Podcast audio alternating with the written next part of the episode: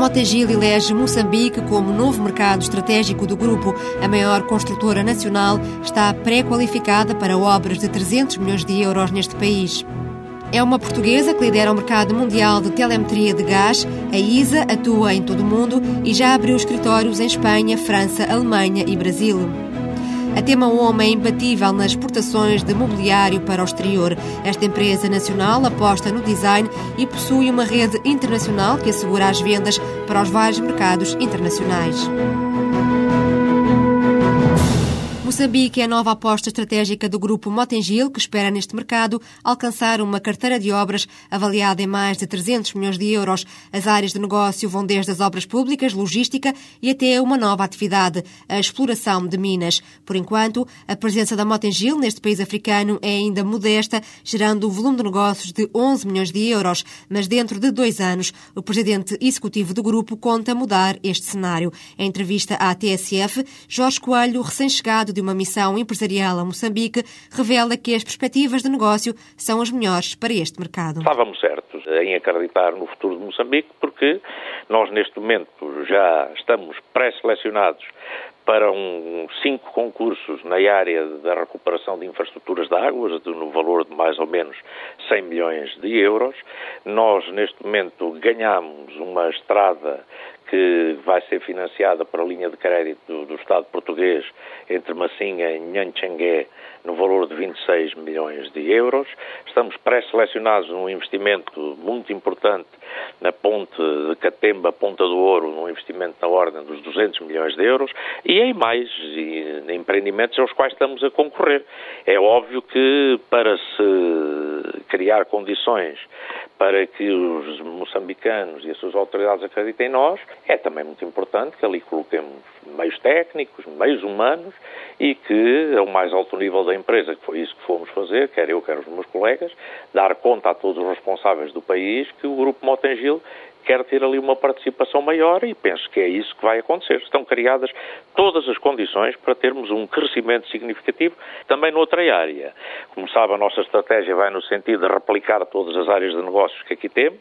Nós estamos já a trabalhar na área da logística em Moçambique e também queremos crescer significativamente, porque temos condições para isso bastante nessa área. Já temos uma empresa lá a funcionar nessa área, mas vamos crescer significativamente. E de que forma é que, é que pretende eh, crescer? Através de aquisições?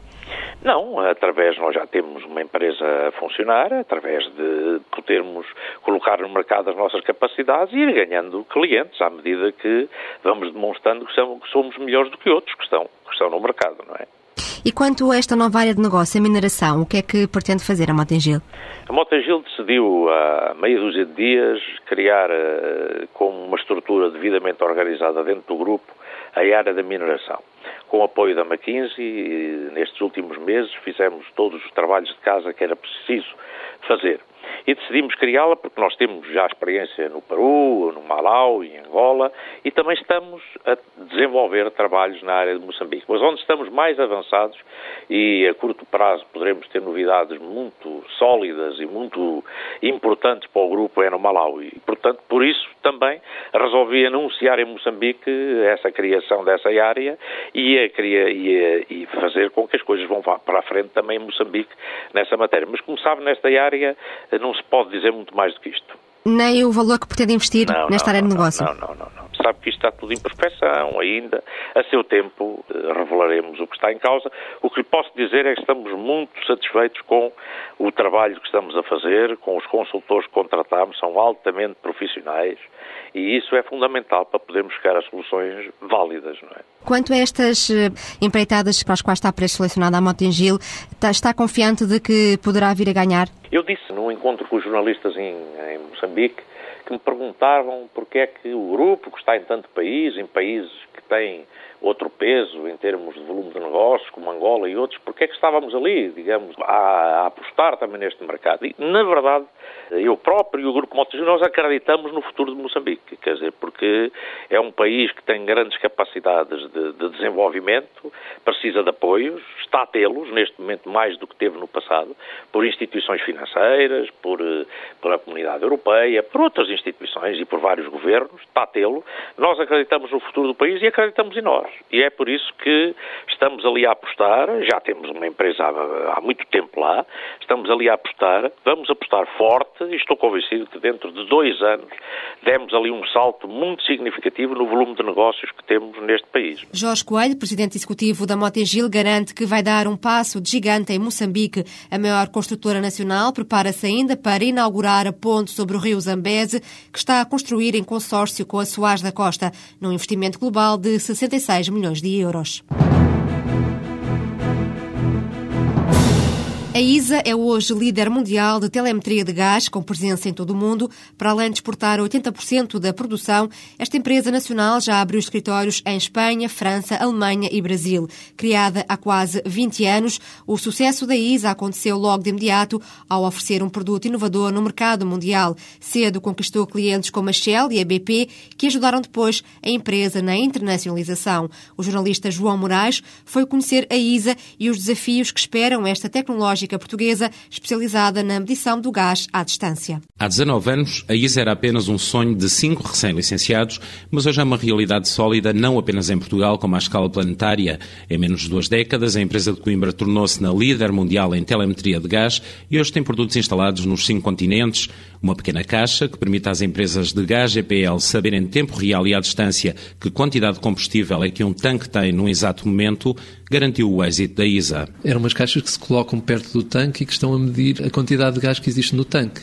Portanto, sabe-se com isso quando é que é necessário ir fazer o abastecimento e só fazer quando de facto é necessário. Por um lado, evita-se rupturas, porque não, não, trabalhamos com base em estatísticas, trabalhamos com a certeza do que é que lá está. Estas caixas, instaladas nos tanques de gás, habitualmente usados por escolas ou restaurantes, onde ainda não chega o gás canalizado, utilizam a rede dos telemóveis para enviar a informação. Tem um sensor que mede o nível de gás no tanque e transmite esta informação remotamente através de um módulo GSM, que é em tudo semelhante a um telemóvel. Transmite esta informação para um, para um site web, não é? E essas empresas, que são a BP, a Shell, a Repsol, a Galp, podem consultar em tempo real e à distância qual é que é exatamente o nível de gás nesses tanques. Com a solução tecnológica da ISA, evitam-se viagens desnecessárias para o abastecimento, controlam-se fugas e não há quebra de fornecimento de gás aos clientes, vantagens que rapidamente convenceram as empresas abastecedoras de gás, primeiro em Portugal e depois lá fora. Foi um produto inovador não apenas para o mercado português, portanto foi inovador mesmo pelo menos a nível da Europa e mesmo à escala mundial, talvez houvesse mais uma, no máximo duas empresas e eventualmente a fazer isso já nos Estados Unidos. E isso foi o que nos permitiu ter sucesso, de facto, neste mercado. José Basílio Simões, administrador da ISA, explica que o facto da empresa ser inovadora e ter estado na liderança da tecnologia em Portugal trouxe-lhes inicialmente algumas dificuldades. A rede móvel que existia há 15 anos era curta demais para os passos que a ISA queria dar. E na altura andávamos lá com o engenheiro da Telecel, ainda se chamava Telecel que nos ajudava a orientar as antenas, sabia onde é que estavam as antenas, eh, que na altura eram poucas e tínhamos que orientar devidamente os nossos equipamentos para eles poderem funcionar. Ultrapassadas as pequenas dificuldades tecnológicas, a ESA conseguiu assegurar o mercado nacional e a boleia da BP e da Shell, que começaram por ser clientes em Portugal, acabou por exportar as soluções de telemetria. Uma vez que são multinacionais, portanto elas estão presentes em Portugal, mas estão presentes também em quase todos os outros países, portanto, tornaram mais fácil que, com a ajuda das pessoas eh, representantes dessas empresas em Portugal, chegássemos às pessoas certas nos outros países. Hoje a ISA fala diretamente com os escritórios centrais da BP, Shell ou Repsol e tem instaladas no mundo mais de 35 mil caixas de telemetria de gás. O desafio agora é passar para os combustíveis líquidos e controlar que quantidade de gasolina ou gasóleo cada bomba tem. Permite às companhias saberem o nível de, de produto nos tanques e também correlacionarem isso com aquilo que são os abastecimentos que vão fazendo aos automóveis. Mas existe ainda uma vantagem adicional. E tem ainda a possibilidade de detectar fugas que podem acontecer, muitas vezes nos reservatórios, porque Ao, ao, ao verificarmos e, e, uh, aquilo que, que, é o nível e comparando com aquilo que são os abastecimentos que vão sendo feitos, percebemos se a variação de nível está a corresponder a esse consumo de produto. Este novo projeto, assente na mesma tecnologia já usada na telemetria de gás, começou há três anos e já está em mais de 300 postos de combustível de Repsol em Espanha e em Portugal na rede da Ávia. Agora, a ISA quer dar o um novo passo e levar as soluções de telemetria para dentro das casas e empresas. Estamos a expandir esta tecnologia de forma a tornar o equipamento num sistema eh, que nós chamamos multi-utility ou multi-utilidade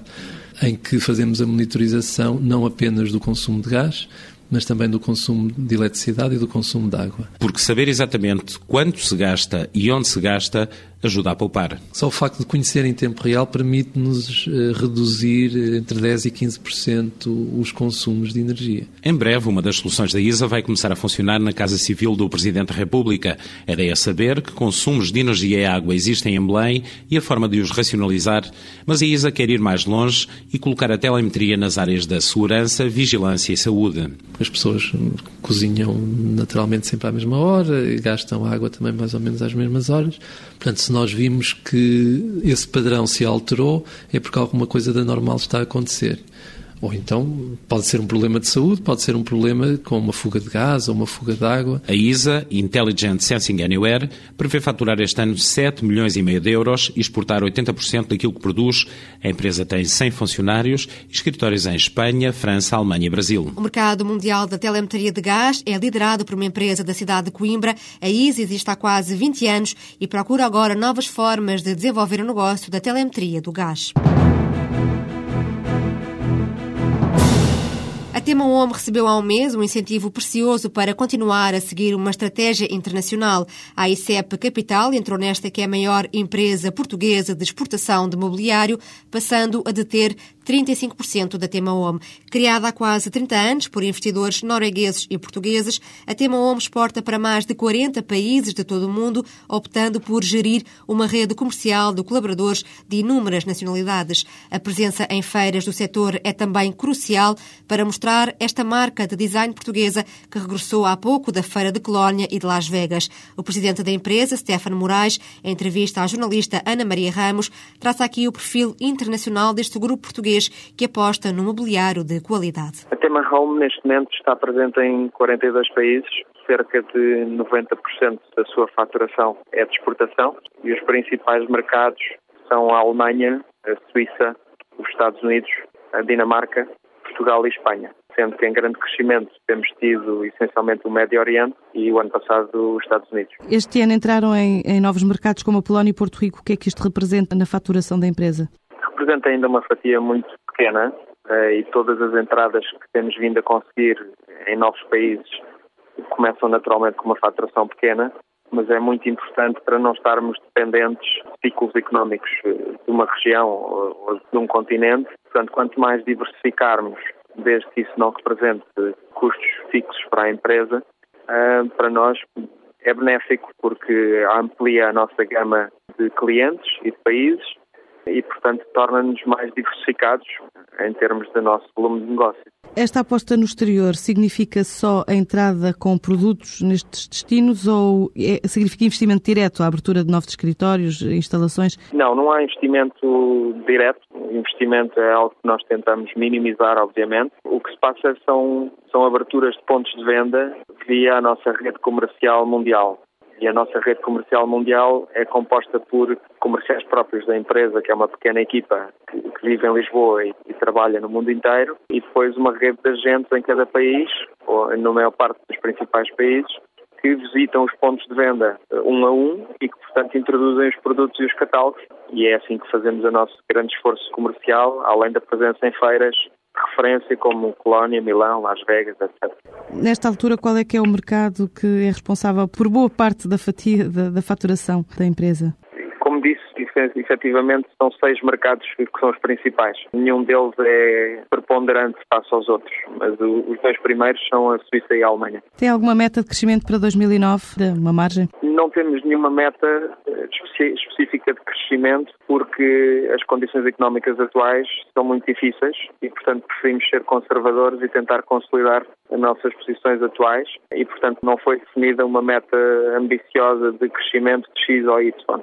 Existe naturalmente um orçamento e um plano estratégico, mas não vamos estar a avançar com metas irrealistas quando há tanta incerteza no mercado, dessa forma. E 2008, como é que fecharam o ano? Fechamos o ano ligeiramente acima do ano anterior, o que foi bom, porque esta crise para nós não é uma crise que começou o ano passado, é uma crise que começou há dois anos, quando se iniciou a subida de taxas de juro e, portanto, temos vindo a crescer. O ano passado crescemos e há países em que temos maior crescimento e outros que não temos crescimento e outros como Portugal em que decrescemos um pouco. Portanto, vai variando. O que é importante é que se faça cada vez um melhor trabalho e que se continue a investir e a acreditar que a crise pode nos passar ao lado se fizermos o que temos que fazer e se tivermos condições para trabalhar e para investir e para ganhar mercado. Stefano Moraes, presidente da portuguesa Tema Homo, o maior exportador mobiliário em Portugal. Em 2008, a empresa conseguiu aumentar a faturação em 2% face ao ano anterior. Para este ano, e tendo em conta a crise, a Tema Homo prefere consolidar os mercados onde já está presente e recusa traçar alcançar metas irrealistas de crescimento.